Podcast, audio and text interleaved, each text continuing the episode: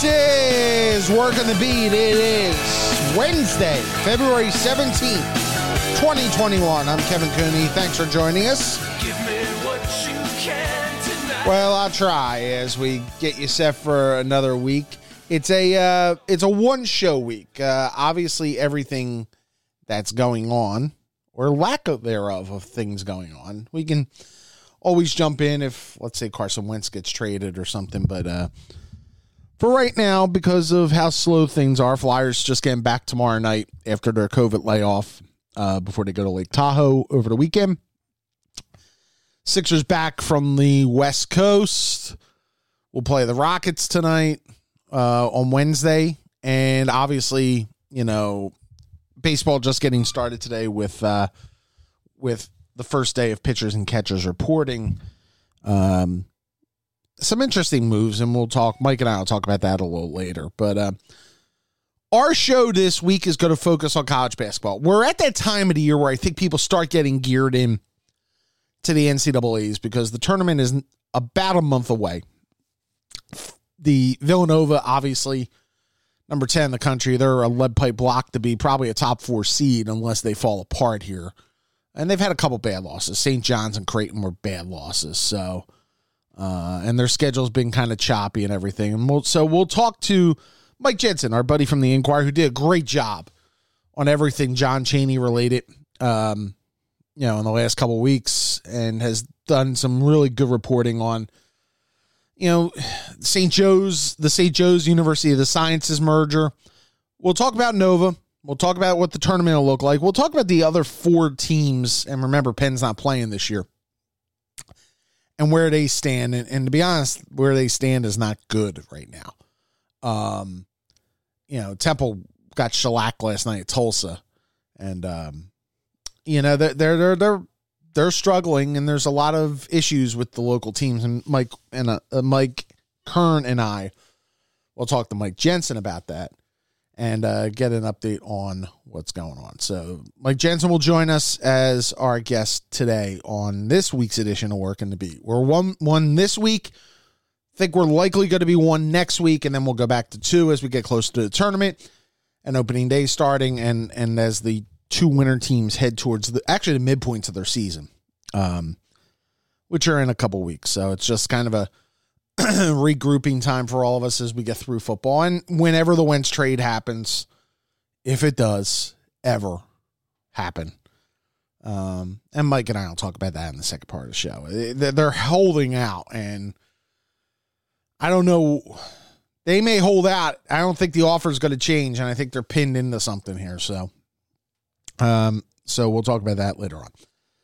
Upcoming shows. Um, we got some good guests we're lining up. Uh, Jayson Stark has agreed to come on and, and join us at some point here uh, in the near future when our schedules allow and, and connect.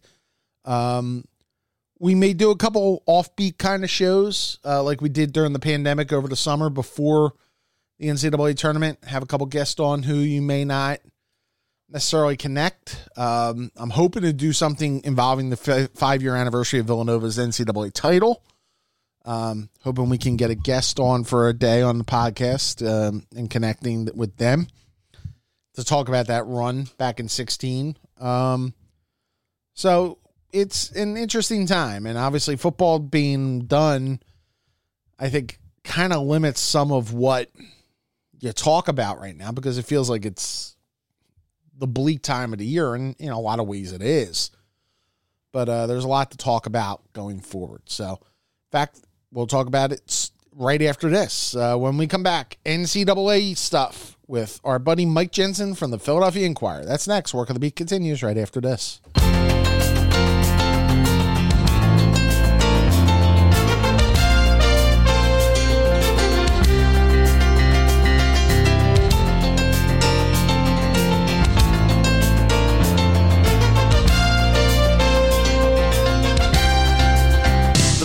all is. There you are. You're running for your life. You're a shooting star. And all the years, no one knows just how hard you worked. But now it shows. In one shining moment, it's all on the line. One shining moment time. Time is short and the road is long. Well, we're one month away from March Madness, uh, or what may pass for March Madness in this crazy COVID world. Uh, based in the Indianapolis, Big Five teams. It look like it's only going to be one rep. In fact, I think it's pretty safe to say there's only going to be one rep from the Big Five. Looks going. like. Yeah. the other three, the other three that are actually playing are struggling, and uh, so we'll touch on this. We'll touch, I'm sure, on some John Chaney memories and what the tournament may look like, and some other stuff from the college sports world with our buddy and former running partner, Mr. Kern. It's Mike Jensen. Mike, how are you? Hey, doing right, doing good, doing good, Kevin. Uh, I'll stick with doing good. Well, Long week, long week for you last week, brother. Yeah, long, long couple of weeks, but it was uh, was all good. You know, it Yeah. was, uh, you know, we we we knew that that would be be coming at some point with with, with, with John. Yeah. Uh, The, the, the only thing, Kevin, the only thing, Mike, I wish when I was reading a lot of your stuff, and, and I wish I could have the chance to talk to Tony Penny one more time. Right. He was such a great, you know, for people that don't know, it was like John's best friend, maybe his best friend, I don't know, from back in, and, and he was just a great man. And Mike And knew him really well. funny. We sat down Funny. to Charlie Stoppin Media because he had been his Cheyney. Originally, he was like sports information director. Then he became assistant coach. He was just John's guy at Cheyney. He was a Yeah. professor at Cheyney. They they grew up in South Philadelphia, went to the same school, but never met each other like a year apart until I got to Cheyney. And he was funny. And he told he said to me, he But wait a said, minute, they didn't know each other? I thought Didn't they know each other growing in up. high school. Not Oh, I, till Cheyney. Not till Cheyney. oh, I didn't know that. Okay. No, and and Tony Penny's he had he was he was just giving all these stories from Cheyney times, which were you know just just fun, wild stories. Then he said, "There's one I won't give you." He said, "Until I'm on my deathbed." And then he died. I didn't get. I was like, I even told his son, I should have got. Oh. I should have gotten. And he there. was about he was smaller than me, Kevin. I mean, he was a tiny guy, and he was one of those guys that could put John in his place. You know, there weren't many of those people no. walking right. around, Yeah. but he could. He was one of them, and, and John knew it. That that was the great part about it. Was there something, Mike, when you were doing all the all the the Chaney stuff going on? Was there something you learned? I mean, you have been around him for years. Well, both of you have, obviously. I learned. Yeah, I was learned in the last couple weeks stories that I didn't stories know. that you didn't know.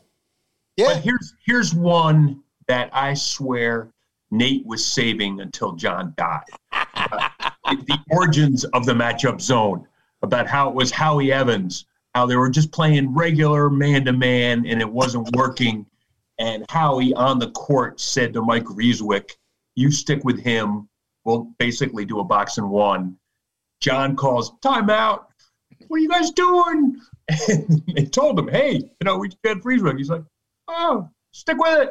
You know, and he did, and he modified from there. But Nate swore that that was the start of the matchup zone. And the So matchup, Mike, Mike, when my JV team in high school played a matchup zone. It was nobody claimed John invented the matchup zone. Right, but when he was at Cheyney, he, he didn't play zone at Cheyney. he played some, but he was more typical man to man. And then, ah, then Oh, okay. And Jim Maloney would come out to Cheyney, and you know, Right. the two of them were always sort of trading theories and things like that. So Maloney did a lot of that. And again, a matchup zone is not like in the '70s. We were playing it in high school. I mean, not well. Jack Kraft was playing it at Villanova. Yeah. Oh, absolutely. That's what I mean. It, Yeah. It, uh, Kraft, I think, was you know in Ball zone. It's called the was a- ball an originator before him. Yeah. And so I ran that at Vreeswyk, and Vreeswyk both said, "Yeah, I mean, I always make fun of my own defense, but I mean, I don't think I would have been on the court if I couldn't play," which was 100% true. Yeah. Uh, there, there's no chance he would have been. But also, I ran that specific at him, and he said, "Yeah, there's there's that, and just the rover defense was basically he's. I think it was Vreeswyk, not Nate, who said to me, the rover, their sort of base matchup zone would not work today because it because with all the five out stuff, and this is getting into the weeds on X's and O's a little bit, but it's true. He said they would have Tim Perry on the big guy, and Tim Perry would just take the guy out of the game. Then they would have somebody else, whether it was Rizik or somebody else, on the score that they had on, you know, the blackboard in the locker room. You stay with him. And then the other guys would match up, and that was Rover, and no one could deal with it. You know, Yeah, and it- so, so it was fun talking to those guys about that stuff because I didn't cover. You covered the very end of of Macon, Right. I, you know, since you know, by the time I got there in '97, it was the it was the Pepe Sanchez, Rashid Brokenborough team. Right, right, right. But the Rover, Mike, the Rover was the guy on the baseline, right? Like that Well, was some the of them won three one, but they were saying the earliest Rover was actually okay. the way Vreeswyk described it. And they always Gotcha. had sometimes Gotcha. it was versions of man to man. I mean, it mm-hmm. was really close to The man. two things I remember: Jim Maloney at the '93 regionals. I sat down with him he, to to write a story about the matchup zone. in He sat Seattle. with me for Right. half hour. He exp- and then he said at the end of the half hour, I don't know, Mike. And, and that was how it ended. I, I start laughing. And the other thing was when John said to me one time, he goes, They want me to play real basketball. If I played real basketball, I'd be fired in two years. it was like, yeah, he knew.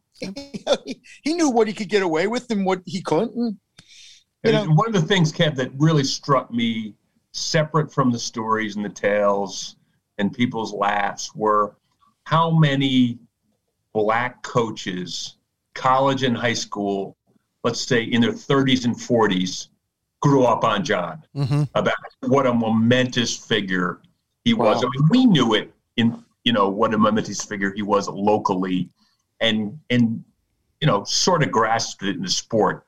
But you know that's that's that's a pretty cool thing about you know for for the generation that is coaching coaching now. You know, John. Do you think John got Mike? Do you think John got that? Because I always thought he underestimated himself a little, but maybe he didn't. Maybe he knew. Do you think John understood his impact? I bet he I bet he didn't in terms of how wide.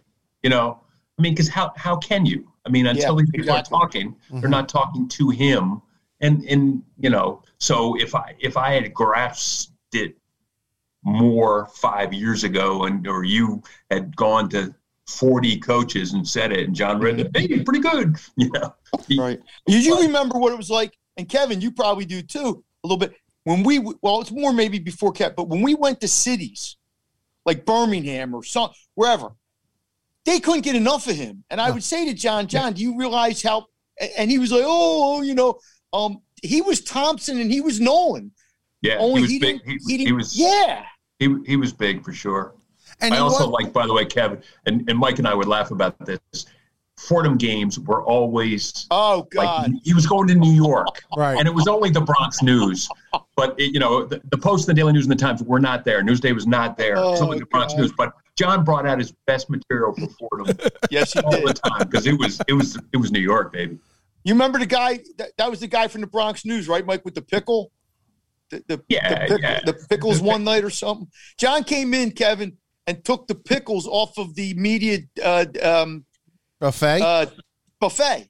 He liked the pickles, and then, and then he talked. To me, he would talk for five minutes about the corned beef sandwiches up in New York. And the game didn't matter. The, the game was like, was no, like- well, yeah.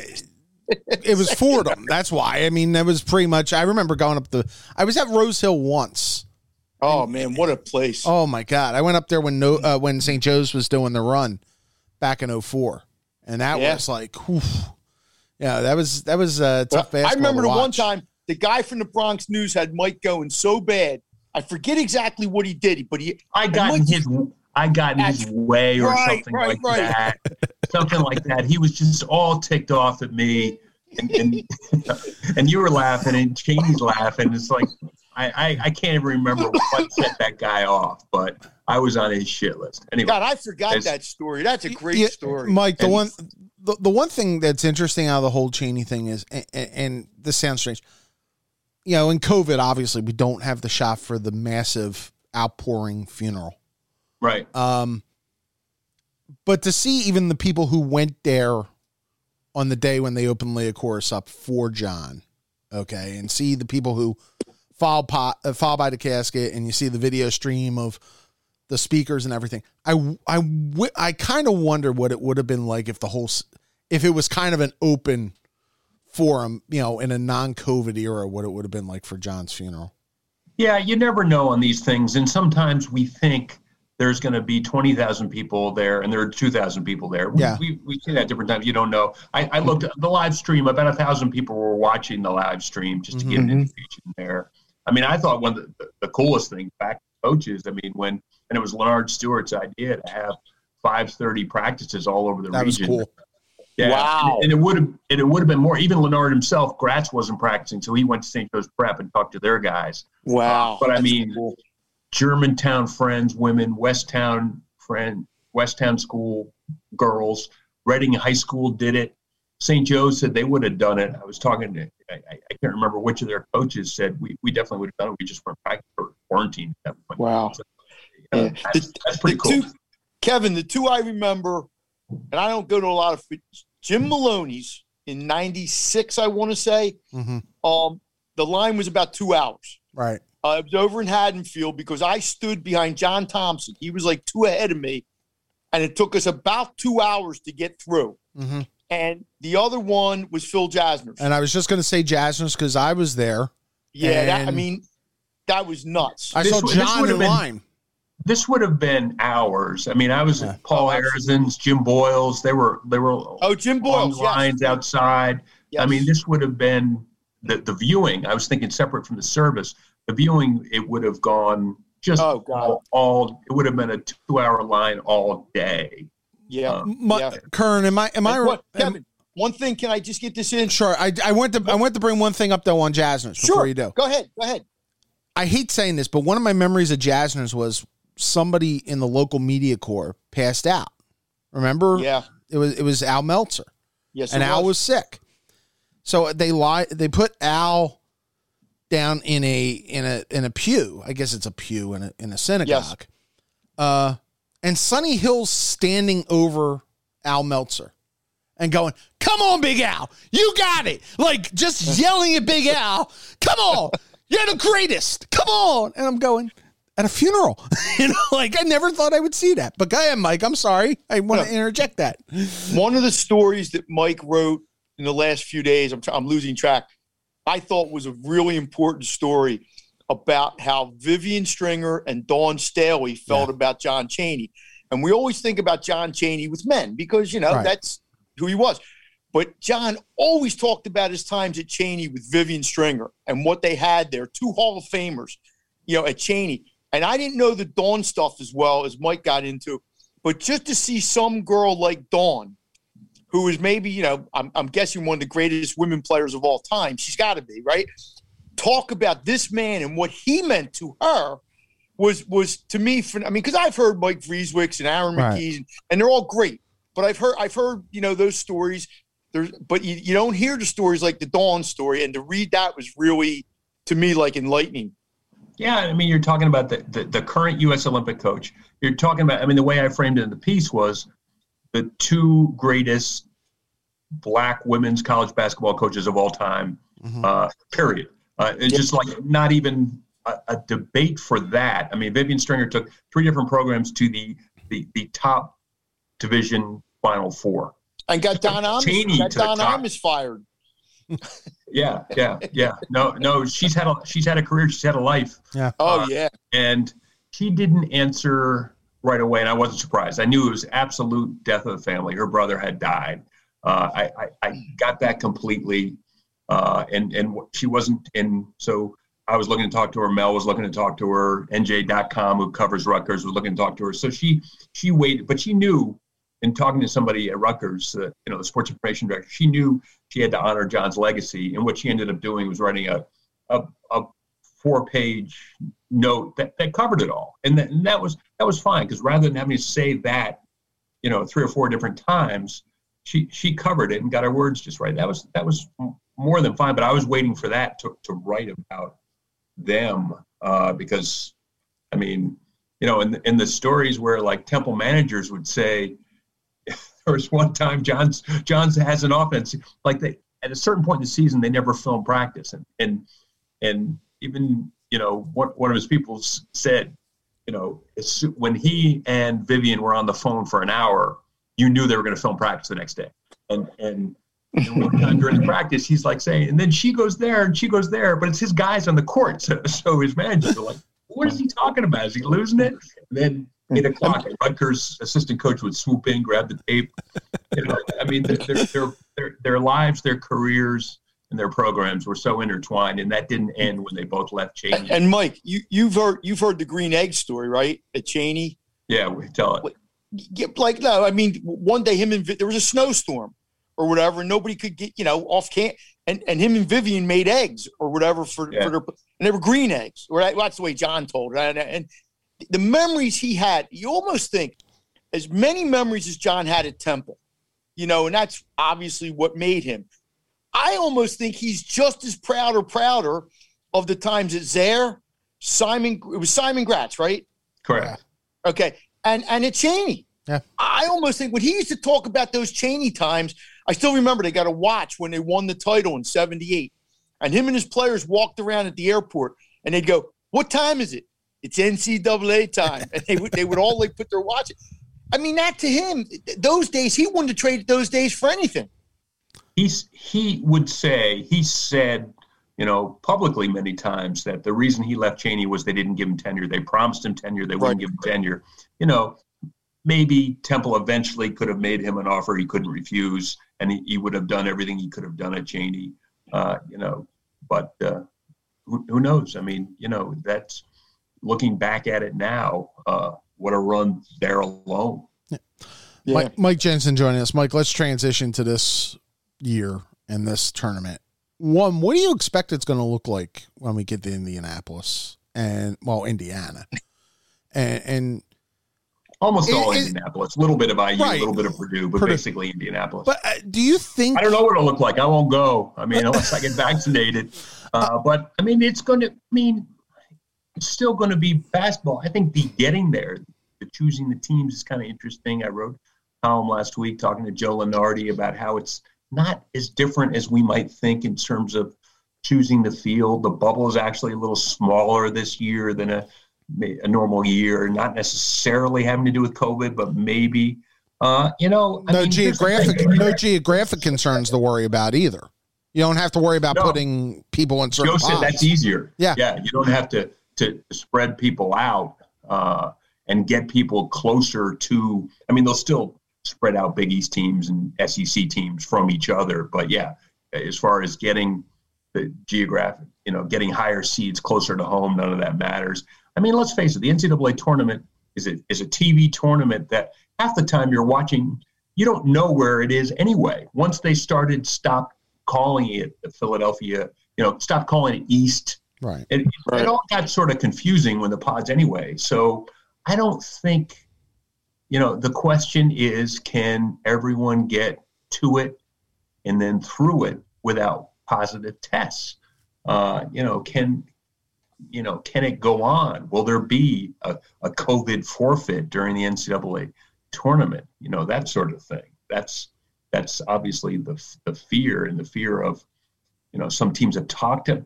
There's been this little bit of talk about teams opting out of their conference tournaments if they've already, you know, solidly locked up at large spots. But Joe Juliano and I were talking today. I mean, like the Big East has, they have rules. No, no, you're coming. you know, your your people are coming they, because the conference tournaments are important um, for for these. And and I don't think there are not that many. You know, yeah, the top twenty is convinced of their bid, but everybody else can't feel that confident that the NCAA couldn't, couldn't nail them for for basically forfeiting out of a conference tournament. So you know, on we go. But yeah, we got we got one team uh, heading for Indianapolis, and presumably uh, there's there's no CTI this year. I don't, but I don't think we have a CTI team.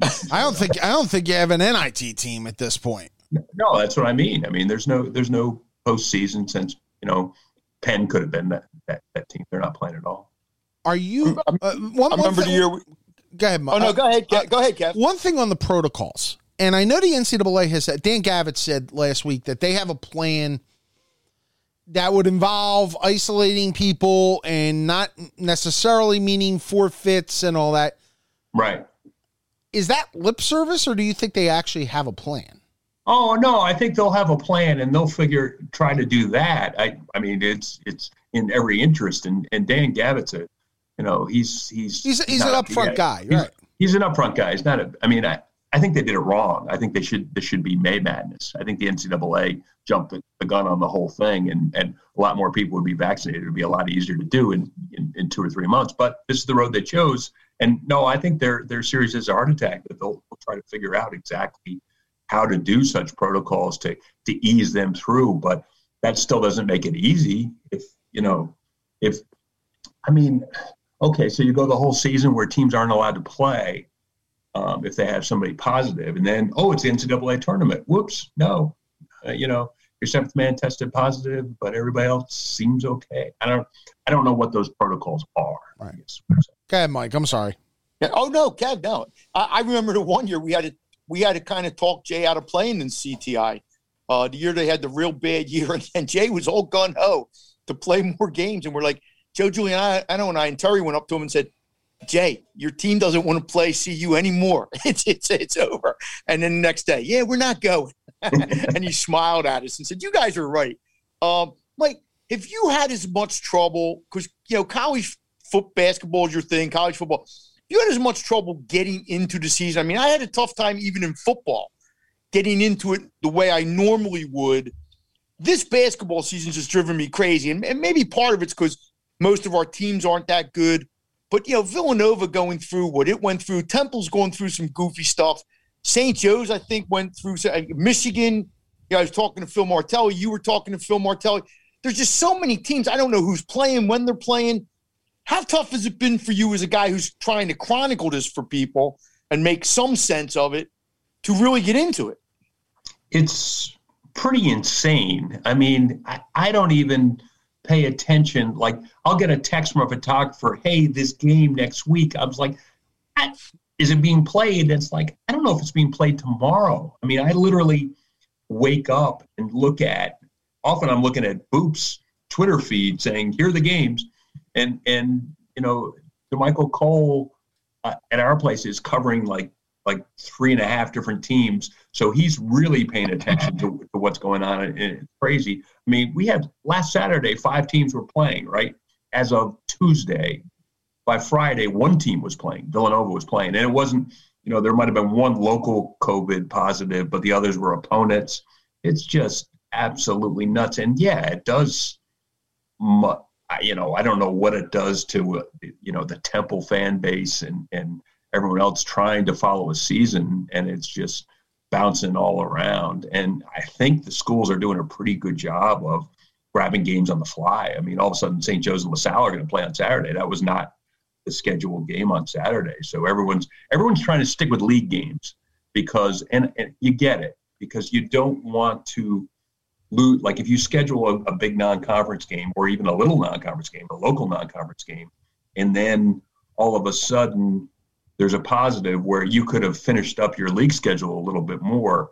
That every everyone's trying to leave open that possibility to get all the league games in they can, understandably, and they're and that way they're all in the same protocols within leagues. It, you know, I, I can't blame them for that.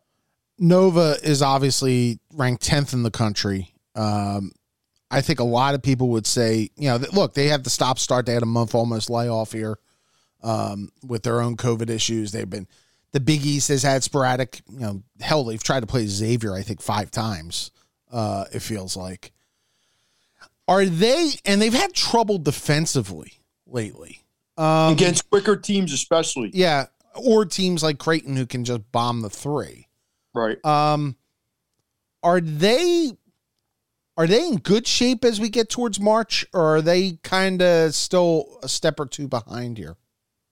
I don't think they're a step or two behind in terms of where they can go. I think they're a step or two behind because they're a step or two behind. Right. I, I mean, I think that's basically sort of the issue that they are not, they don't have Mikal Bridges, Josh Hart, Eric Paschall jumping into passing lanes. You know, those, those quick, quick defenders that can turn a game that way. They are, I mean, to me, here's what I think of Mark.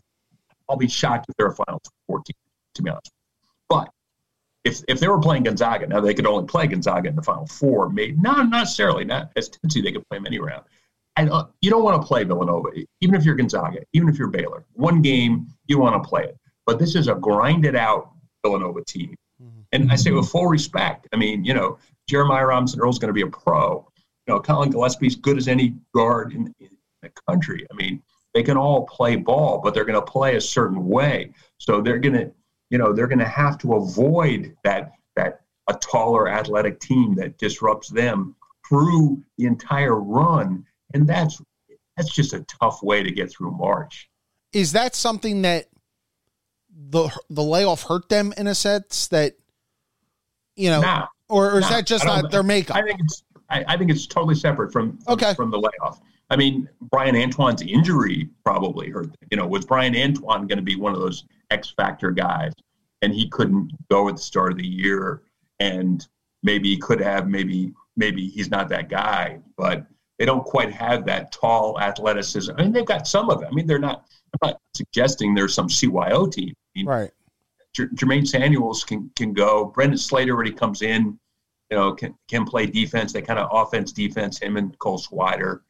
Um, you know, uh, Justin Moore's a, a terrific defensive player, but they're not that team that goes on runs by by grabbing steals, going on the open court, you know, fast breaking to a 10-0 run, which was kind of the mo of you know the championship teams. They could do both. They could grind you out. You know, nobody's taking the ball from Brunson. Nobody's taking the ball from Arcidiacono. So they, they had what this team also has with with Gillespie, um, but they had these just these these X factor guys, Go ahead, and they don't quite guard guard the rim. You know, Ochefu was was a, a rim protector. I mean, Jeremiah Robinson Earl's really good defensive player, um, but they're they're not completely stopping uh, driving guards. Okay, Mike. Yeah, Mike. Mike, take it a little different thing. You had a story this week that I think was probably we were all waiting was going to come down. That St. Joe and um, University of Sciences, which we used to call pharmacy, um, are talking about merging, which probably means they're going to merge. And Right. you were just saying what it's going to mean for their sports, and it might mean they might have not have sports, and that this could be the start of something, you know, that we've been thinking might happen for a while. But if you could just talk about that a little bit, maybe for people that don't understand what's going on, what this might mean, you know, in the next, uh, I don't know, three, four, five, ten years. Yeah, if this goes through, it does look like there will be no sports at the University of Sciences. Uh, that basically they said that that University of Sciences will become part of St. Joe's University. So they're going to be cutting administrators. They might cut some programs, merge programs, but what does a merge mean in this day and age? It's it's a cut. So so here's a Division two program that has, has had plenty of basketball success. I mean, Yep. they I mean, as I mean, they had the national player of the year and Garrett Kerr, the guys, the women's Yeah. team has, has has been on a, just is on a current roll in the last five years where uh, they're you know making the national tournament uh, all, all the time. So so that goes away. Those opportunities go away. I mean, that's it's it's not new, but this is one of those times, and that's what I got into just a little bit in this column was about how everyone fears this. Everyone all over the place. I mean, we all you can And look people have been talking. People have been talking about this for maybe five or so years. ten This years. might be, Yeah. this- yeah, it might be inevitable, right?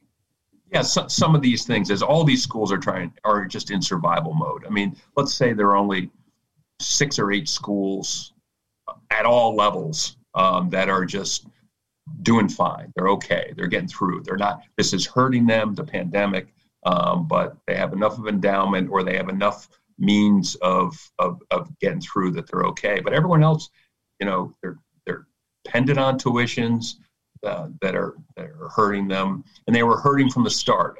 I mean, you know, let's face it. I mean, it's not like St. Joe's and LaSalle are flush Yeah. going into it. So it's not it's not the matter of the sciences um, was was hurting and had to go. I mean, maybe the sciences was sort of waving a white flag and couldn't figure out any better way to go. That this was the best offer because this merger makes sense. I mean, sciences has these programs, uh, you know, going back to Philadelphia Pharmacy that are, you know, very very, you know, successful and important programs that will become part of St. Joe's Right. uh, and that's all fine. But I mean, Delaware Valley's, excuse me, Delaware State, a little further away, Dover, Delaware, but not not too far down the road, an hour down the road. They just they're merging with Wesley, and it just was reported this week that they're there goes Wesley's Division three program. That they're Wait, they're wait. Oh, so Wesley, that that football power, they're not that that's, that's yeah, it's going to go away. It's going to go away. Wow. Um, you know, uh, Iona and Concordia up in New York. That's in Sciences League. Mhm. Same thing. Iona's taking over Concordia. Concordia goes away. So.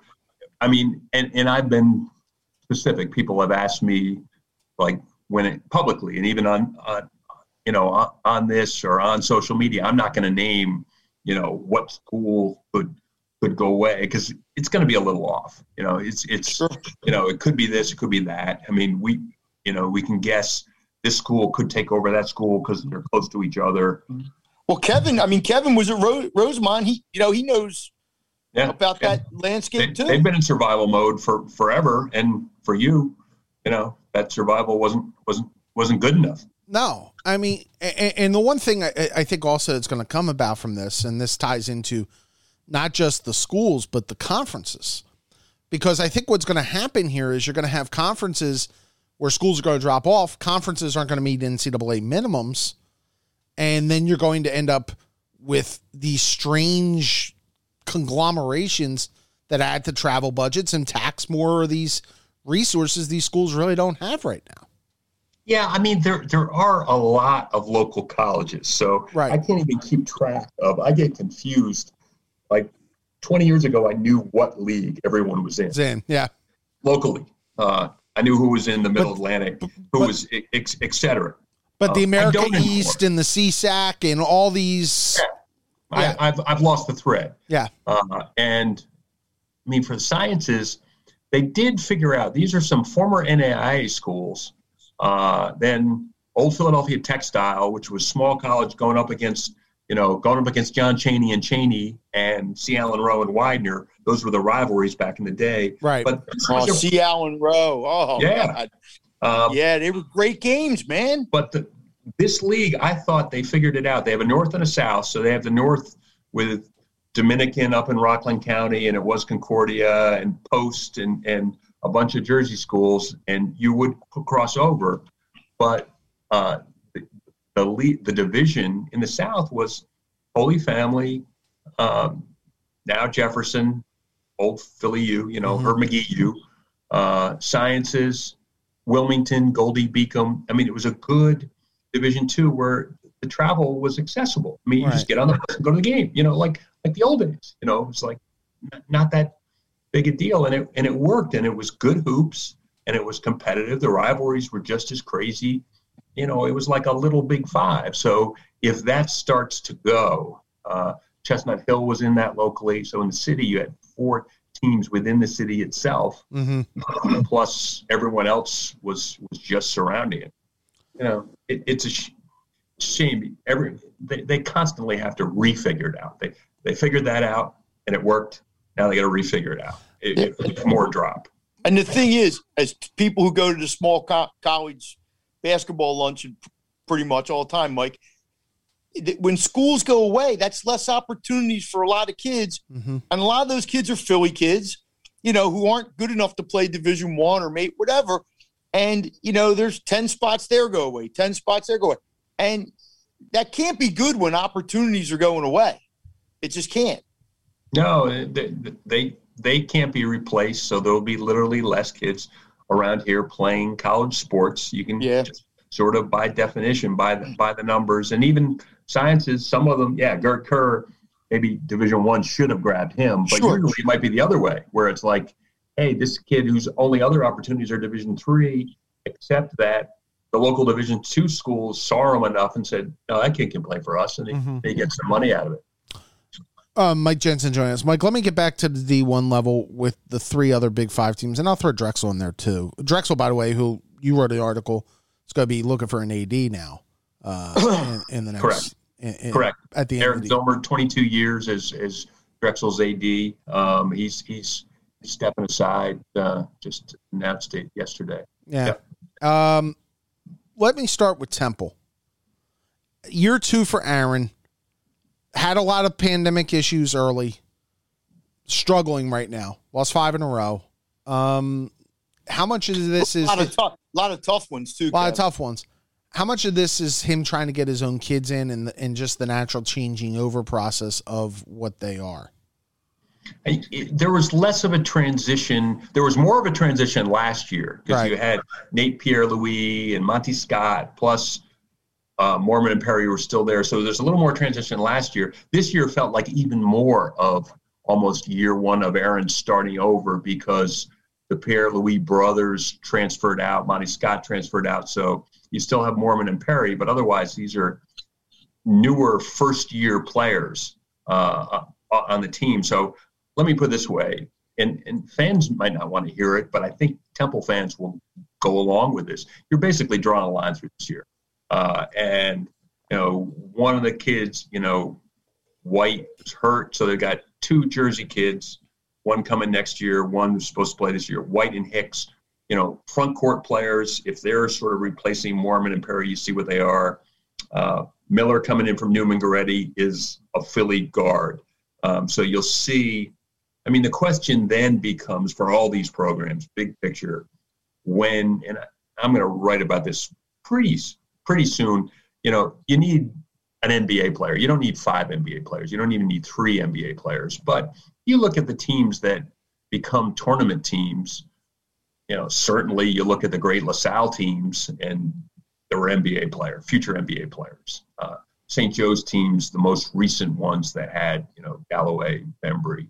Uh, and so, so again, you don't need, you also need the Isaiah Miles, who was two inches short of being an NBA player. But that's the only reason he's not in the NBA. He's making a lot of money in, in Europe, just like Khalif Wyatt for, for Temple. So, you know, that's all still to be determined for Temple. Like the, those guys I mentioned that were coming in, you know, those are all the guys you want and you need to, to be a winning program. Uh, is it still enough? Is is still to be determined. Well, and, and the question on that is, you know, since Temple went to the American, they've struggled. I mean, they, you know, they didn't. They're not getting the tournament at the same clip they were when they were in the Atlantic Ten, and that's pretty clear. Um, is that the need to step up in talent has to has to still be met?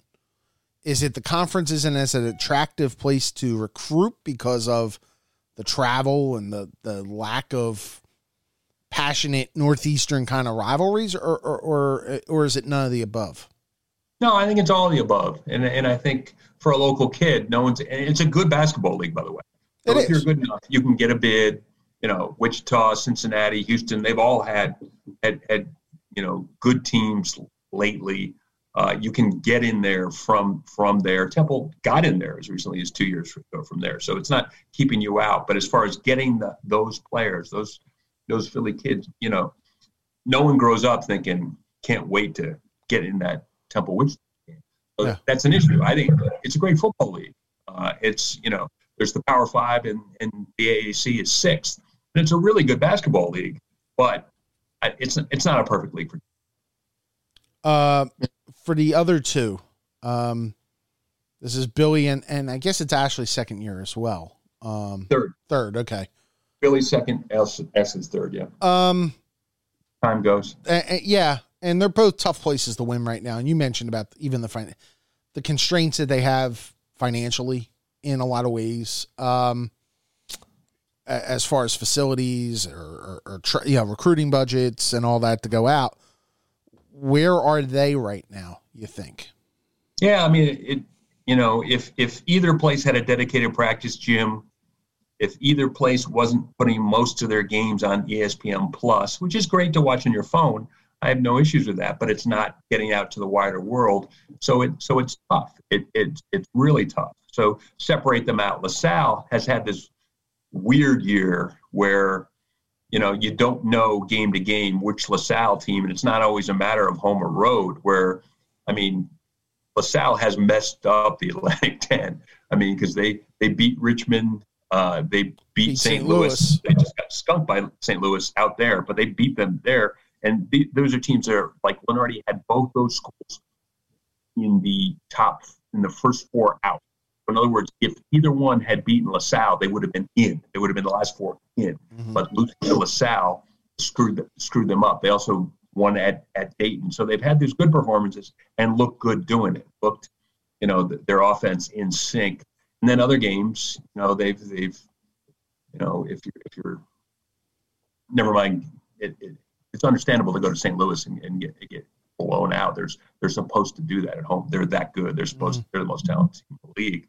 Um, but you know, you're supposed to beat Fordham's and every time and things like that. So for for LaSalle, they're not quite there. I would think that they don't have that NBA guy. I mean, even there's not a BJ Johnson on this group necessarily, but they're all good college players. I mean, that's the thing where they're they're close enough that when those guys are upperclassmen, this will be interesting to see. And I'm talking about Christian Ray, uh, Jack Clark. Brickus is only a freshman. He's terrific. Coatesville, little guy. He, he can play the game. He's he's you know he's an A10 point guard.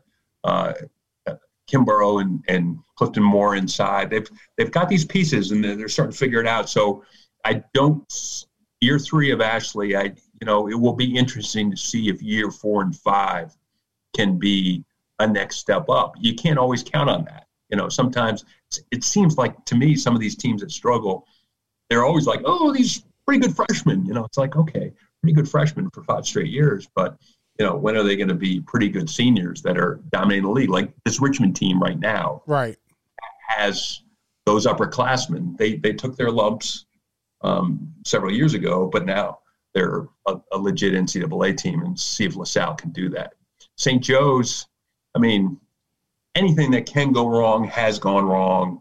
Uh, I mean, Ryan Daly has played three games. I mean, you need Ryan Daly's 20 plus points um, offensively if you're them because and they're not a they're not a good defensive team.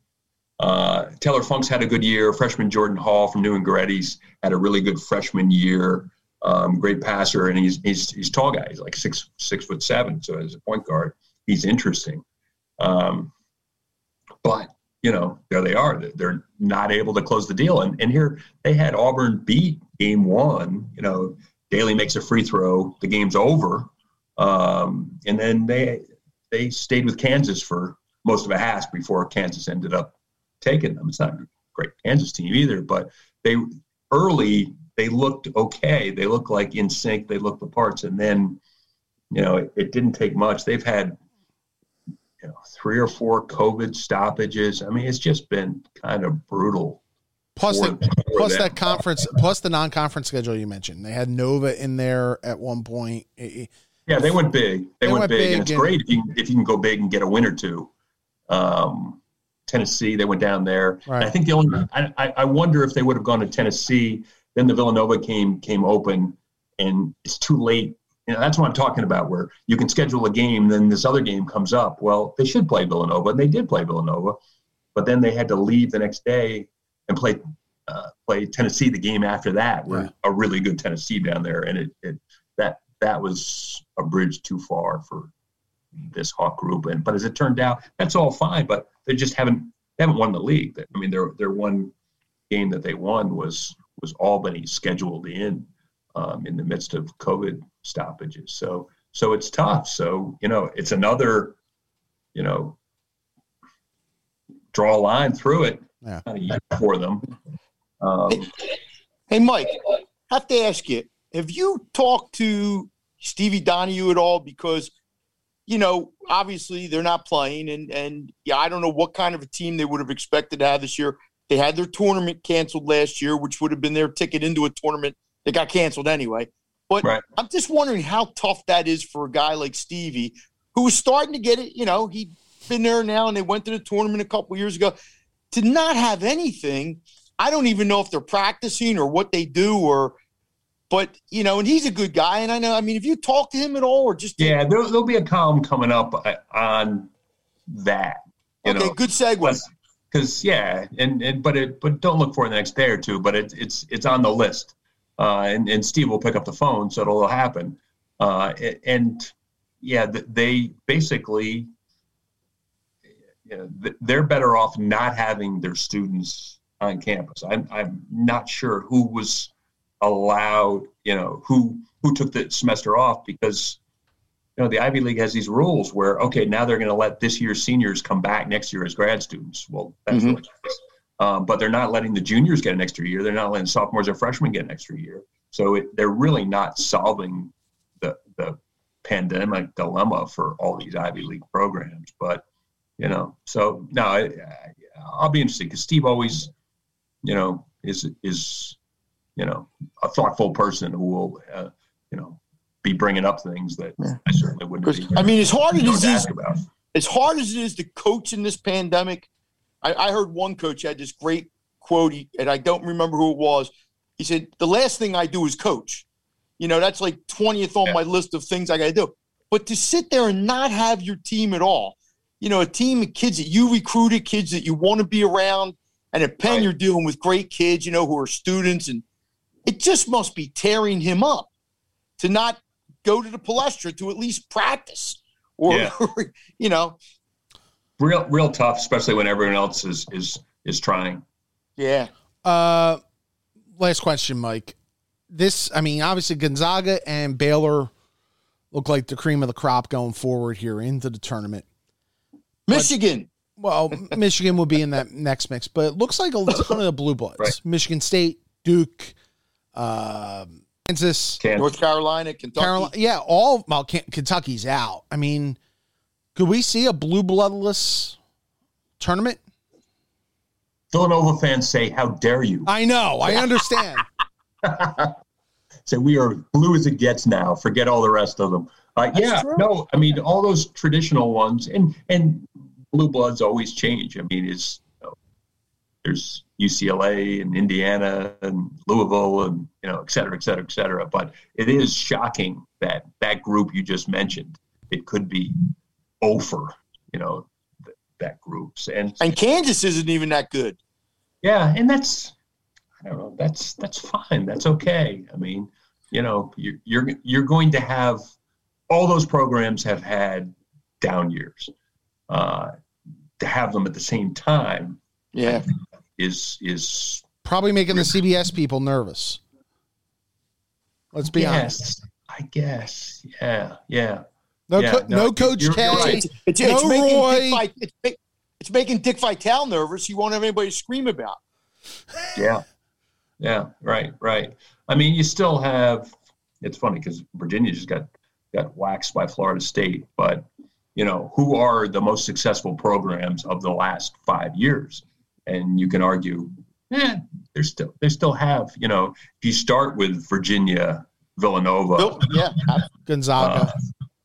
uh, Zags for sure. Yeah. Baylor's inching up. They need to get to a, you know, a championship game, win or lose, to, to be in that conversation. But they're they're they're right there. But I agree with you that, you know, a, a, a Baylor, you know, pick a Baylor Purdue second round matchup. Um, CBS, you know, isn't going to be all fired up about that one. Well, uh, it's funny though, but if it's Baylor and Gonzaga at the end, I think people will love that because it almost gives a vibe of these have been the two best all year. Everybody's heard about them to to Right. get them on a court and see. Oh, absolutely. I mean, anyone who's following the sport would, you know, you're you're watching 40 minutes of that for sure. Yeah. Mike Jensen of the Philadelphia Inquirer, who uh, has done a remarkable job on college sports for years, but especially the last couple of weeks, all the John Chaney stuff, uh, the St. Joe's story that Mike mentioned about the University of the Sciences, and uh, make sure you pick them up or read them online, and uh, and, and Hey, good, good luck have a with your vaccination tomorrow. Say that again. Good luck with your wife's vaccination tomorrow. Yeah, yeah, yeah, yeah. and and hopefully a vaccination coming for you, so you can maybe get the Indy if you want. I don't see that coming. I don't see me quite hitting that timeline. Uh, I'm know, not sure tough. he wants to. Oh, you know, no, I, I would like to get out of the house. You know, it would- Okay, yeah. you know, covering a game right in front of me would be a pretty cool experience. I forgot what it's like. Ha- ha- have you have you enjoyed the Zoom experience? Not just here, but all year. It is what it is. I mean, it beats the alternative. It's true. You know, I mean, let me put it this way: we cover more. Like, I people ask me, "Is that game home or road?" And I have no idea because I don't care. Uh, and but we'll cover more like a Villanova road game, adding a column because why not? What's the difference? Yeah. I mean, and they do a good job of getting coaches. You know, Jay's on a Zoom, players on a Zoom, and and anyone else they'll they'll you know Mike, do you think you get because I try to read the stories and I'm amazed sometimes how fast they get the quotes, like Joe's game story or whatever. Um, do you find that the quotes are any better or any worse with the Zoom as opposed to what you might? I mean, I know we heard Villanova. We're just playing Villanova basketball, you know, three thousand times. But what is it like to be on a Zoom call when you're trying to get guys to answer certain questions? I, I don't think it's any better or worse in terms of that. In terms of they're still at a podium in some ways, it's definitely not worse than two guys sitting there with their coach in front of a podium. I, I always find that to be sort of Yeah, the worst you're right. player quote experience. It's not bad for the coach. Jay's comfortable. He's going to say what he's going to say. He's going to say it in front of his players. But some players are just more comfortable than others. So Sure. what's missing for someone like me who's trying to get a column out of it, I just know I, I'm not going to try for something. I mean, I can remember being at a Villanova game, you know, thinking about it. It was a good time for a Cosby Roundtree column. Uh, I didn't really do that much. Then he scores the winning basket. I was like, ah, it's a pretty good time for a Roundtree column. And he wasn't going to be the guy going into the press conferences, but I could just wait outside the locker room. And I was running it the next morning anyway, so I could do that. Well, now I'm not going to do that. Now I'm going to be picking some other topic. So it does, you know, I don't know if better or worse, but it, it changes it. You can't quite get that. You're a little more beholden to, you know, the stars of the game uh, deal or, you know, the, the, the coach themselves. So Yeah. Mike Jensen has joined us. Mike, thank you very much, and we'll be back on working the beat right after this. thanks, guys. All right, thanks to Mike Jensen for joining us on all things college basketball and college sports related as we head towards March, which is, as Mike and I have often said, our favorite time of the year. Um, One of them. one of them. A little different this year. I, I, I don't think there's any doubt. Not just because it's one, likely only one team going from this area, but two, it's just, it's going to feel very weird watching whatever this tournament's going to look like. Well, it felt weird watching football. Yeah, it did. Um, The Rose Bowl in Arlington. Yeah. the president, you know, just came out and said, I think that, that, that by Christmas, Mhm. hopefully we can be back to quote unquote normal. Okay. Well, that means the whole football season is going to be unnormal again. To maybe not as unnormal as last year. I'm hoping not, but maybe not totally. You know, and, and I guess what they're saying is next year, by the time we get to the tournament, you know, but this thing's taking a lot longer than a lot of people thought Yeah. you know, obviously. Um, and that's you know, it's not just America; it's the world. I mean, No, and especially since you think back to what March 13th when everything or March 12th when everything kind of shut down. Um you know, and and we're approaching a year now on that. And Easter came and went, Yeah. right? Easter Okay, I just want to make sure. If I, I just want to make sure. uh, I I know where you're going with that. Yes. I'm not going anywhere. What- Yeah, we're not what literally happened going anywhere. last year is self-explanatory, and anybody that doesn't see that, then can you? I'm not going to change their mind or whatever, but it, it's self-explanatory. People were going to die, and people were going to get sick, and people were going to, but it didn't have to be as bad As it turned out. and as um dysfunctional and as uncaring as it turned out to be. And we're still kind of paying for that a little bit, but you know, we're where we're at and um you know, it, and now it's screwed up with who's going to get vaccines when and where and you know, which was not unpredictable. Right. Um but you know, we're going to get there. It, it you know, we'll get there. Um, let's move on and we'll get there now. Mhm.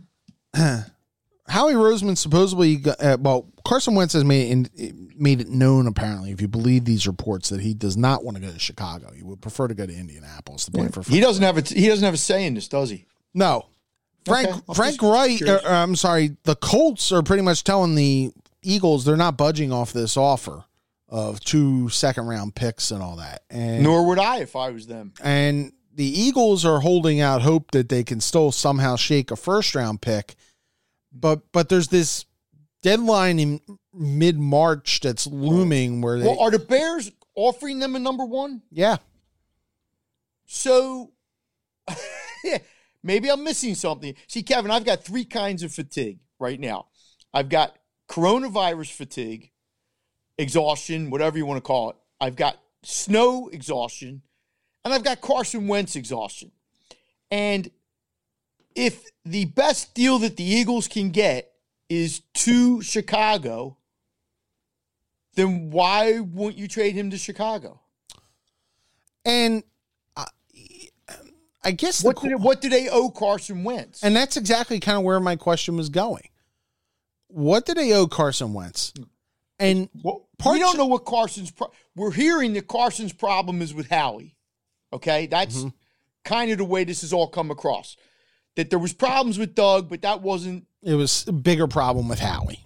okay. Fine. I wish Carson would say that or whatever. I mean, you, you have a situation in Houston where that quarterback has said, "I ain't playing for that team," and the team's basically said, "Well, we ain't trading him," which is fine. They won four games last year too, and I guess they can lose, not win any next year. I, I you know, I don't know how that's going to play out.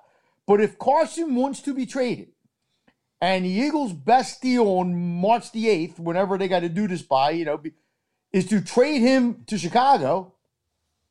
What then tough crackers. I Trade him mean, to Chicago. I, I, you know, you know, and, and that's the thing. I almost think that the one who can lose on this, Carson Wentz is going to end up going somewhere else. and being the starting and being a starting problem. quarterback and, and having a chance of redemption, even if he doesn't necessarily like the spot he's in in Chicago. He's also got a, sh- a spot in Chicago that didn't make the playoffs last year and has a good defense Yes, they do. and has a decent running game in David Montgomery. Probably better wideouts than the Eagles had. It's not a bad spot for him.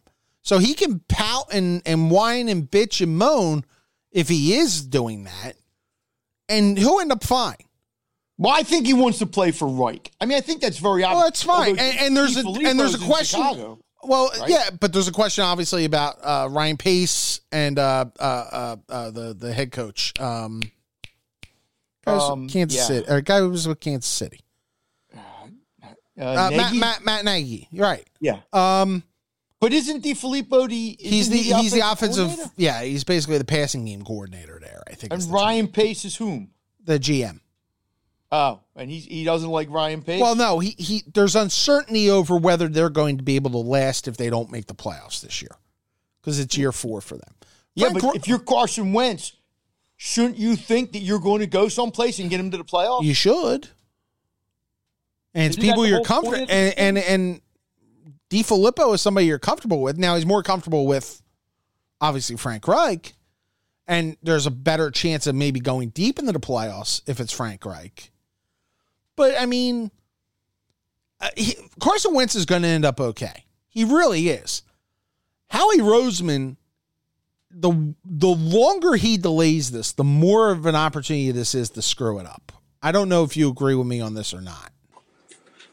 Well, look, I don't know if it's a bad trade. You know, I mean, they're not going to get obviously what the Rams got or what the Lions got. I mean, um, but that's just the way it is. Stafford's a much better prize than than Wentz. Um, but you know, if all you're going to get, there's no such thing as a bad trade if that's the best you can get.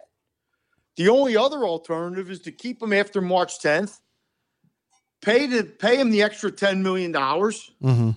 and play that waiting game like they played with Sam Bradford the one year, you know, when Minnesota needed a quarterback. Um I don't know if the Eagles want to pay him 10 more million dollars. The other problem I see in all this is that Carson Wentz has painted them into a corner. Yeah. I don't think the Eagles painted themselves into the corner. I mean, I think they were kind of willing to let him come back and and win his job or win the job or um but it just seems to me that if you bring him back you have more problem that doesn't it seem like that to you It does. It does. yeah i mean But but then Yeah. but then here's the wild card. The wild card is that there's a report out today that the Eagles are going to trade Wentz eventually before this deadline. That they're looking for the best deal. That they know they have to trade him. Okay, but then that they're going to take a quarterback at six no matter what. The re- so they're saying that the eagles are going to take a quarterback at six Yes. Well, you know what? That's wonderful. They- the Eagles can do whatever they want because maybe the quarterback they take at six will be their starter for the next 10 years. I don't know that. I'm not that smart to know that. But I do know this much. By the time they get to the sixth pick, the quarterbacks might be gone. Yeah. other than the guy from North Dakota State. Now, the guy from North Dakota State might turn out to be really good, but do you really think this team's going to take another kid from North Dakota State I don't think with be the wise. sixth pick? I don't think it'd be Well- smart. But I'm just saying, I look, for all I know, Justin Fields could be really good. But I know Ohio State quarterbacks have never been good. Okay, so fine, he could be the first. Um, the other two quarterbacks aren't going to be on the on the board when when they pick. The kid from BYU is going to be gone. Um, and obviously the, the the first pick's going to be gone. Um, and the Eagles are going to have too many choices at six. They're going to have cornerback choice, a wide receiver choice, the tight end choice, um, the, the linebacker from Penn State choice. They, you know, they, they, they really can't go wrong, except you know all those players aren't going to all be good. You know, uh, they could take the wrong wide receiver. So I don't know. I mean, if, to me, if the Eagles are going to do that, I would almost rather see him trade down and and try to get. I- mean, unless you you better be in love with that quarterback you take sixth. That's all I gotta say. Because if you take Justin, I'm just gonna throw Justin Fields out there. If you take Justin Fields in two years from now, he's Haskins, Yeah. then you have totally screwed up again. You know, that's another black mark that will go down against Howie. Um, the flip side of that is you take Justin Fields and he turns out to be your franchise quarterback. I I, I don't, you know, and or the other thing is they try to move up to really get one of the quarterbacks, but then you have to give something up. I don't know what you're going to give up. I would you give up the net your number one next year? and maybe Zach Ertz or something like that. I don't even know if that's enough to get you up to like three or four. I don't know. Because some of those other teams want quarterbacks. The Falcons probably m- might be looking for a quarterback. We're not sure. Um, the Dolphins, although now it's kind of like no, they're not going to take a quarterback. Then other teams could be trying to move up to, to into those spots to take a quarterback. Because I guess nobody's getting Lawrence except the Jags. So obviously it's a move up to get Hill, I would imagine, the, the guy from BYU. This is uh, Um, Le- this is Les Bowen's tweet this morning at 9:37. Spoke with NFL management source, not from the Eagles, about the Wentz melodrama. His viewpoint: If Wentz doesn't want Bears, Bears aren't going to trade for him. Eventually, Eagles will take whatever Indy is offering, perhaps a second plus something. Also, Eagles draft quarterback six overall. Yeah, I mean, look, I'm not, I'm not saying that can't happen, Kevin. I'm just saying is like we didn't know when they moved up to take Wentz five years ago that that was the right move. Well, it turned out it was the right move because in his second year he was the MVP of the league and he got them the number one seed. So all the things that have gone wrong since then, he got you. He helped you win a Super Bowl. Okay, that's all you can ask out of a quarterback. There's, there's nothing, it doesn't get any better than that. He helped us win a Super Bowl. Okay, so now it hasn't worked out. You drafted Jalen Hurts in the second round last year. Okay? Well, a- and this leads to the point: you fired a head coach, you would get rid of a starting quarterback. You've done all this. You kept the GM though. If the GM goes and drafts a quarterback at six after drafting a quarterback in the second round last year, doesn't that indicate to you the GM has no friggin' idea what he's no, doing? no, you, you, Kevin, you misread this all the time because you can't stand Howie, and I understand that. I get that with a passion. I get that. You don't think whatever happens at number six is going to have Jeff's approval? Are you really? But it kind of shows how totally dysfunctional they are. No, no, but that's not just Howie. Then, Well, That's okay, as an organization, then I, I'll, That's I'll. I'll rephrase it. That's fine. Rephrase it. But there was no way they took Jalen Hurts last year without Jeff's approval. No way in God's green earth. No way did they draft up. Did they move up to, to, to draft Carson in in uh, 2016 without Jeff's approval? I'm just saying is if they, you take Jalen last year in the second round and you take a quarterback this year with the sixth pick, and two years from now or three years from now, the quarterback, neither of them is your franchise quarterback, then everybody should be fired. The whole, the, you know, but that doesn't mean it won't happen. Right. Yeah, I, I you know, I, I, I, I you know, I, I just know that you got to show me the Ohio State quarterback that played in the NFL. That, that show it to me.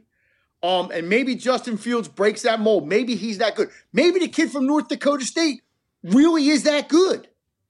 Yeah, Yeah. I, I don't see North Dakota State play. I, I haven't I haven't seen BYU play that much. So I can't even tell you about him. Um, but there's going to be a run on quarterbacks. All four of them are probably going to get taken in the top eight, nine, ten picks. So if you want a quarterback and you're the Eagles and you figure we're never going to be drafting this high again, um, I, can understand that. But they're a quarterback factory, remember? I mean, you know, um, I'm not sure that's the way I would go. I think if you trade Carson, you've almost got to live with Jalen Hurts for at I least agree. a year.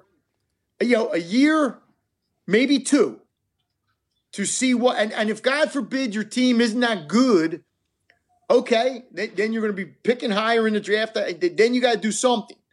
Um, but there, and, and you know, there's a lot of quarterbacks. There's a lot of ways you could go to maybe get another like like a, I'm like a Jameis Winston type or a Mariota type to come in here and not be an elite quarterback, but maybe to be somebody that if God forbid Jalen Hurts got hurt or couldn't play, you would have somebody to put in there. You know, I I'm look, I'm as I, I told you, I got I got exhaustion from this. Right. Um.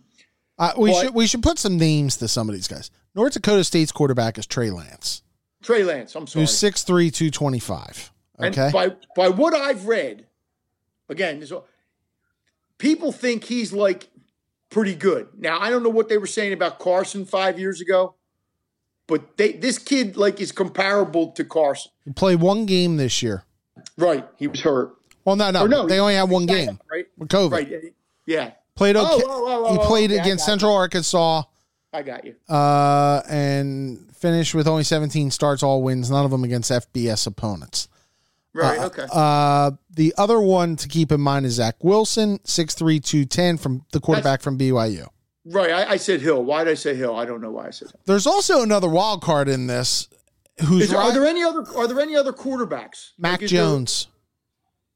And that's it. Like there's no there's no Mac? Jones is 12th right now on Kiper's big board. And who is there like a next quarterback after that? Um, looking down. Uh, give me one second. Mac Jones, Trey Lance, Kyle Trask is six, Okay, from Florida. but he's not projected first round. Neither is Davis Mills or Kellen Mond. okay. See, so you want if you were the Eagles, you won't want to like wait till the second round and try to take Kyle Trask. That's not No, or Sam Ehlinger or whatever. Right. Sam Ehlinger's from Texas, right? Yep. Okay. Yeah, I mean, look, they're they're in a bind, Kevin, and, and they're not playing with any leverage in any of this. Um, and that's hard to do. It's hard to play this game when you don't have the leverage. And to be honest with you, like even if the Eagles traded Carson and got a number one, and it might not be this year's number one, it might be a number one next year. You traded like three number ones to get him. you know, Yeah. when you were making all those moves. So the Eagles are going to lose in all this, and they're on the hook for $30 million or 35, whatever the number is. And they could be on the hook for 10 million more. So I can only assume they're going to get rid of him.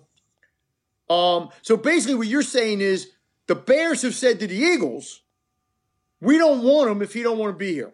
Now, uh, the belief is, from what Les reported, the belief is that if if Wentz is adamant that he doesn't want to go to the Bears, Right. the Bears will back out. The Bears Okay. will go explore another quarterback candidate Let me ask you a question. Because I mean Mitchell because they don't they don't want a they don't want a, a malcontent. You know, Oh no, and I don't think he would be a malcontent, but I understand exactly. Wouldn't you think now? Just be. Wouldn't you think DeFilippo would pick up a phone? And I don't know if you can do this because of the tampering stuff, but wouldn't you think if they had a relationship that he might pick up a phone and say, "Hey, Carson, trust me, it's not that bad, man. We got a pretty good defense. We got a decent running game. We think we can make this work." I don't know. I I don't know. I don't know. I mean, I think the Colts are more attractive. Yeah, and the other thing is, if you go to the Colts, you're in the wrong conference I because it's tougher to win in that conference. I agree. Yeah, I, I look, I, I, I, I, I, I am so. th- this is not going to turn out the way the Eagles want it to, in all likelihood. And Oh, I can You know. guarantee that. right, but I mean, and look, it's all going to come down to in the, in the end when that, when all the dust settles, is how good is Jalen Hurts. You know, if, Yeah. if he turns out to be an NF a legitimate NFL quarterback, I'm not talking about top five or top ten, but a legit, you know, Dak Prescott. Let's say he turns out to be Dak Prescott. Okay, you can live with that. You might not be able to win a Super Bowl with that, but you can live with that. If he turns out to be Haskins or guy or Kyler Murray, I mean Ky- Kyler Murray's better than Haskins, obviously, but if he turns out to be, you know, a guy who's maybe the 20th best quarterback in the league or the 25th best quarterback, you know, you got you got a problem. Yep. Um, but they got lots of problems. Yes, they do. That ain't you know, as you have pointed out many, many times. They got Uh, they, they got many. they got 99 problems and the Did you- did GM's a see- big Did one. Did you see Les's uh, or Damo's story today?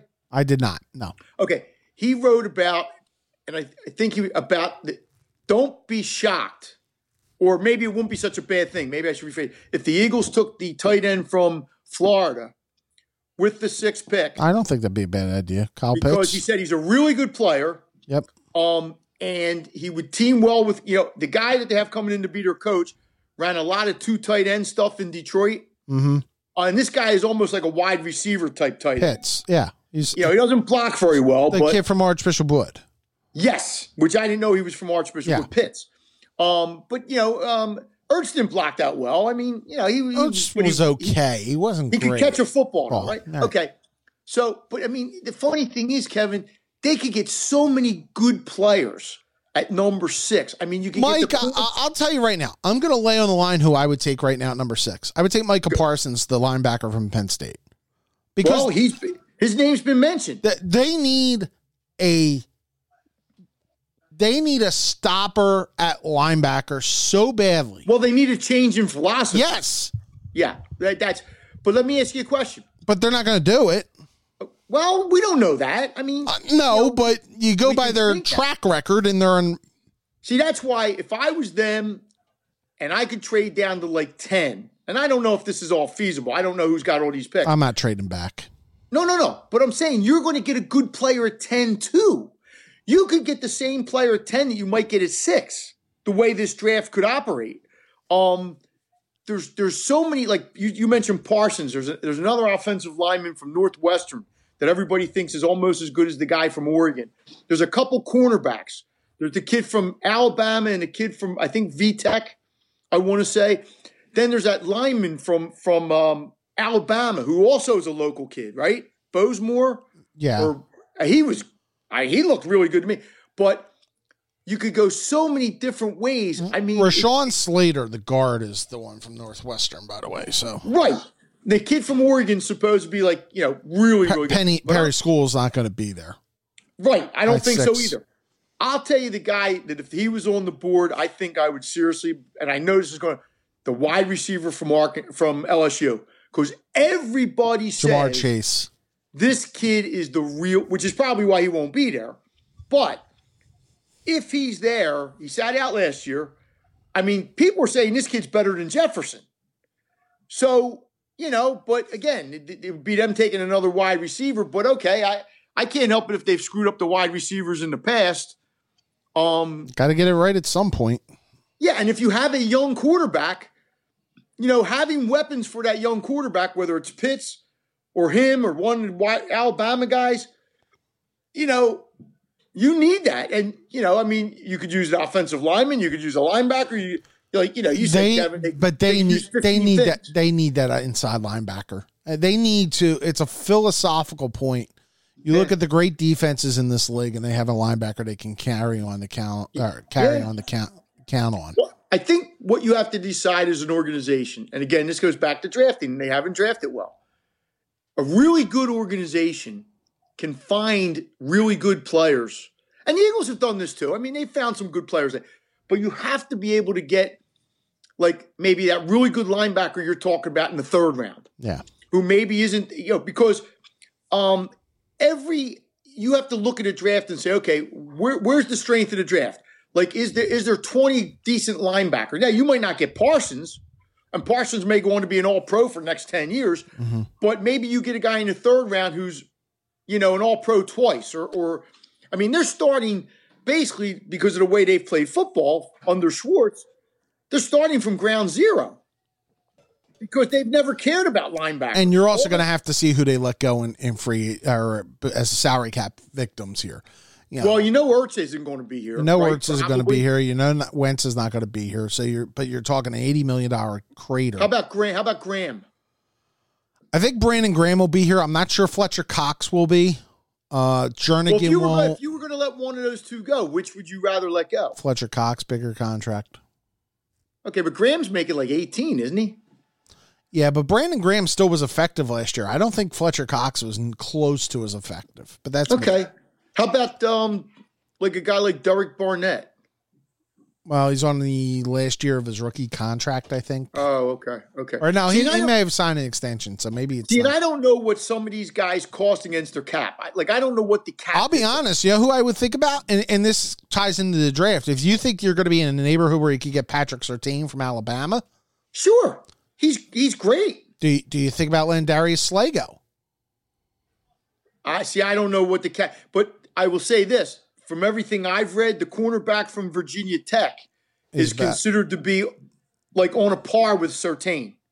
I, I don't, you know, I don't scout these guys. I'm just saying that he played V for V Tech and one guy plays for Bama. You, you know, I, I don't know. Um, they may they may end up needing help in the offensive line. Caleb Farley is the uh, uh, Virginia Yes, Tech yes. corner. Yes. Um, I mean, that's the problem with all this is you don't know. Um, I, you got to answer me a question because I've, I've been thinking about this for too long, and I know there's an answer because obviously there's an answer. Why, if the Eagles trade Carson Wentz, does the 34 million count against the Eagles cap this year? It's a penalty for the signing bonus. Oh, but does he also count against the Bears cap? Well, his contract does, but the signing bonus. So this is all signing bonus money. Yes. Okay. Okay. Because I didn't get why that it would count like that. Okay. That makes sense. Um, signing bonuses, roster bonuses, all that get I got you. in on it. Um, so okay, so yeah, we're we're Wentz fatigue. I get it. Um, and it's going to be like this for a while here. I think. I, I Are the, Eag- are the Eagles pl- playing the Bears or the Colts next year? I'm just curious. No, because they're playing the they're playing the AFC West. They may get the Bears. No, I don't think they get the Bears next year. Can't get the Bears? Okay. Wasn't sure. Now, now you're gonna make me look this up. Hold on. No, no, no, no, no, no. no. I, I get. I have to do it anyway. I'm just, I'm just, I was just curious if God for Chanel, shut up. I Uh, was just curious because I didn't know, like, if God forbid Carson Wentz is going to play them next year. we ran over their schedule. Remember a couple weeks ago, Right. Um, So they're not playing the AFC South end, is what you're telling me. they're not playing the AFC. Uh, no, it's Atlanta, Carolina, Dallas, Denver, Detroit, Giants, and the Raiders on the road. Okay. Uh, home is New Orleans, Tampa Bay, Kansas City, the Chargers, the 49ers, and Washington. So, Okay. Yeah, I was just curious. and if they add game 17, it'll be the Jets in there as well. So, um, all right. So Sixers are home. Uh, I don't think it's a big deal. Uh, at this point, you know, they went one and three. I thought they played pretty well the other night in Utah. Flyers come back tomorrow night. Uh, but the best words of all, Michael, pitchers and catchers have reported the Clearwater. I, I don't. I could care less. I mean, I don't mean that to sound. no, really. I, I, I whatever. Tell me when the season starts, and then I'll start. It, about the Sixers, I'm. Uh, it- it's it, they're at an interesting. They're very good, obviously. I mean, they're, they're and they're not. They haven't been whole, but a lot of teams haven't been whole. So I can't sit there and go. But does it concern you at all that Joel Embiid doesn't play every fifth game? He's missed six games out of twenty nine. That's you know, Well- I, don't mean to sound alarmist, but you know, That's But- but twenty percent of your games. But Mike, I'll also I'll also say that that fall he took against the Lakers, That's fine. I, I, got could, you. and it ties in with the back. I, I look, I think they're lucky they only lost them for for six. Okay, games. but what I'm saying is going forward, that does not give me. no, but he'll also have, comfort. but also have an All Star break to get healthy. He'll, you know, he'll have time. You'll have to manage him. I mean, he's on a pitch count basically. Well, yeah. Well, the, the, the fact that a 27 year old guy or however is, is on mm. pitch counts just bothers me. But it is what it is. And then I want to know how a guy can score 42 points without taking a shot outside of five feet Because and misses last four shots. yeah, and then tell you he was disrespected afterwards. Look, I like Ben Simmons. I think Ben Simmons does things that, that very few people in this game do. He can't shoot. We know that. It's and he, it's a, but this mental game that he seems to play within himself all the time is just starting to get old. I, I, and I, I I respect what he does. His defense is underrated. It doesn't get enough credit for being what it is. Although why they didn't have him covering Devin Booker that other game, I I, I don't know. Uh, whatever. Um, I'd put him on the best player on the other team, no matter who the best player was or the, be- the highest scorer. But it just how he can like turn it off, turn it on. I'm glad he turned it on the other night. It was great to see. But it's just, and then after the game, it's just some of the things like Ben thinks he's great, and to a degree he is. He he does, but he's not as great as he thinks he is no, or as great as he could be. And he's never going to get that. He's never going to take 10, 12 foot shots. He's never going to do it. And my take is the reason, one of the reasons he scored 42 the other night was because Embiid wasn't in the game. When Embiid's in the game, he can't do that. Now, Embiid's doing a lot of that, which is, you know, that, that's fine. I got no problem with that. But it just, you really wonder, and we're going to find out. sure. But like if this combo, and I don't mean this year, uh, yeah, th- this, but if it can win a title with these guys, and I don't think the window's going to be as, as long as some people might think. no, I agree. And you know, you talk about in the last two decades in this city, we've had two windows: the Eagles in 2001 to 04, and the Phillies from 2008 to 11. The Eagles never won a title. Phillies won one, and you know, it's going to be interesting to see what more he does at the tra- at the trade deadline, if he does anything or much of anything, because they're probably missing a piece or two, minor pieces, and I just don't know how you get them. They probably need another perimeter player because that becomes evident when they play quick. It's kind of like when we were talking about Villanova, and they play certain teams that they're just not as good against. Um, and we'll see. I mean, because this is part of their window. I mean, if you look at them right now, they have a window. They're one of the best five or six teams in the league. Yeah, Um, you know, you got Utah, the Clippers, and and and the Lakers, and the Lakers are hurting right now with AD. And you got the Bucks, the Sixers, and the Nets. You know, though two of those six teams are probably going to play in the finals. yeah, I. And, you know, you're one of them. So, you know, you don't want to be losing to Toronto or, you know, Miami in the second round of the playoffs or, you know, whatever. Um, I think they it's almost like they they almost have to get to the Eastern Conference Finals, don't they? I would think. I would Yeah, I'm think. not saying finals. I'm just saying Eastern Conference Finals. Yep. Yeah. So, all right. So that's it. We're back next week. Uh, like I said on the intro, lots of uh, guests lined up.